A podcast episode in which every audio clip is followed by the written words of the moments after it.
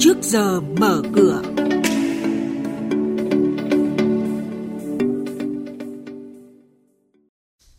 Thưa quý vị và các bạn, cân bằng giữa tăng trưởng kinh tế và ổn định hệ thống tài chính, diễn biến đáng chú ý trên thị trường trái phiếu riêng lẻ 9 tháng qua. Những nội dung này cùng thông tin về một số doanh nghiệp niêm yết giá sẽ được chuyển đến quý vị và các bạn trong bản tin trước giờ mở cửa ngay sau đây. Thưa quý vị và các bạn, áp lực tỷ giá sẽ làm tăng nghĩa vụ nợ tại các doanh nghiệp, đặc biệt là với khu vực tư nhân, đồng thời làm tăng giá nguyên liệu đầu vào cho sản xuất và hàng tiêu dùng nhập khẩu. Thực trạng này sẽ làm gia tăng áp lực lên lạm phát trong nước, buộc các nhà điều hành phải cân bằng giữa mục tiêu ổn định vĩ mô và tăng trưởng kinh tế.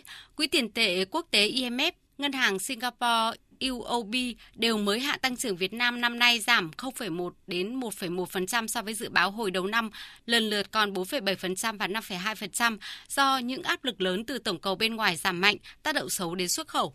Theo báo cáo tổng quan về tình hình phát hành trái phiếu doanh nghiệp riêng lẻ do Sở Giao dịch Chứng khoán Hà Nội công bố, tính đến ngày 8 tháng 9 năm nay có hơn 122.000 tỷ đồng trái phiếu doanh nghiệp được phát hành riêng lẻ. Trong đó, các trái phiếu của các doanh nghiệp đại chúng được phát hành nhiều nhất với hơn 55.000 tỷ đồng. Giá trị trái phiếu của doanh nghiệp chưa đại chúng đạt gần 25.500 tỷ đồng, các công ty trách nhiệm hữu hạn là gần 42.000 tỷ đồng. Sở giao dịch chứng khoán Thành phố Hồ Chí Minh quyết định đưa cổ phiếu CKG của công ty cổ phần tập đoàn tư vấn đầu tư xây dựng Kiên Giang vào diện cảnh báo từ ngày 27 tháng 9 năm nay do chậm nộp báo cáo tài chính soát xét 15 ngày so với thời hạn quy định.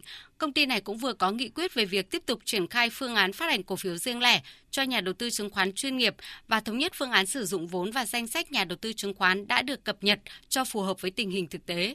Quảng Ninh đã và đang tập trung hoàn thiện hệ thống hạ tầng chiến lược nổi bật là loạt công trình tại khu kinh tế cửa khẩu Móng Cái theo định hướng trở thành một trung tâm logistics cửa ngõ xuất nhập khẩu của cả nước và khu vực. Dựa trên nền tảng quy hoạch chung xây dựng khu kinh tế cửa khẩu Móng Cái đến năm 2040, thành phố Móng Cái đang triển khai các quy hoạch chi tiết tạo cơ sở để thu hút nhà đầu tư và các lĩnh vực trọng tâm.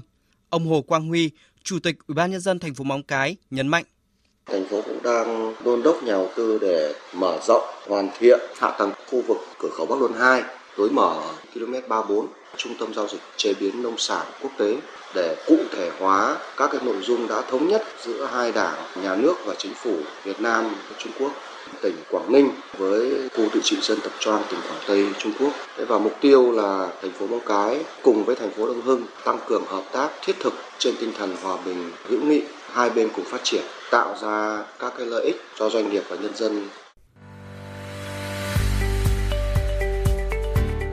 Quý vị và các bạn đang nghe chuyên mục Trước giờ mở cửa. Thông tin kinh tế vĩ mô, diễn biến thị trường chứng khoán, hoạt động doanh nghiệp niêm yết.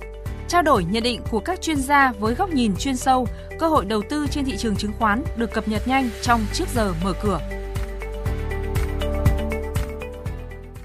Tiếp theo là hoạt động doanh nghiệp niêm yết đáng chú ý công ty cổ phần thực phẩm Lâm Đồng mã là VDL thông qua kế hoạch với số liệu tiếp tục ảm đạm doanh thu hơn 212 tỷ đồng, tăng 12% so với năm ngoái và lỗ trước thuế 9,3 tỷ đồng. Công ty không trả cổ tức năm 2022 mà giữ lại toàn bộ lợi nhuận chưa phân phối để tái đầu tư vào hoạt động sản xuất kinh doanh. Đây là năm thứ tư liên tiếp VDL không chia cổ tức cho cổ đông.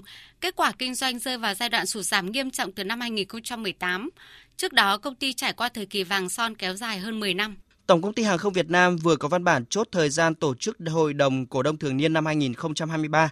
Theo đó, ngày đăng ký cuối cùng tham dự là ngày 12 tháng 10 và ngày tổ chức dự kiến là ngày 15 tháng 11.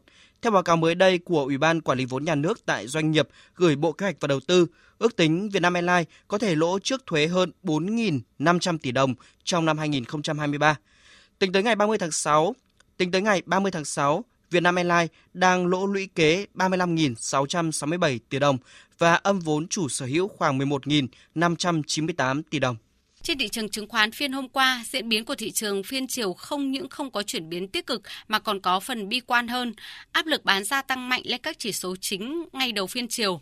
Số lượng giao dịch dưới tham chiếu tiếp tục gia tăng khiến độ rộng thị trường nghiêng hẳn về sắc đỏ với 565 mã giảm và chỉ 220 mã tăng nhóm cổ phiếu chứng khoán với áp lực bán cũng lớn dần. Đóng cửa thì VN Index giảm hơn 39 điểm xuống 1.153,2 điểm. HNX Index giảm hơn 11 điểm xuống 231,5 điểm. Đây cũng là các mức khởi động thị trường phiên giao dịch sáng nay.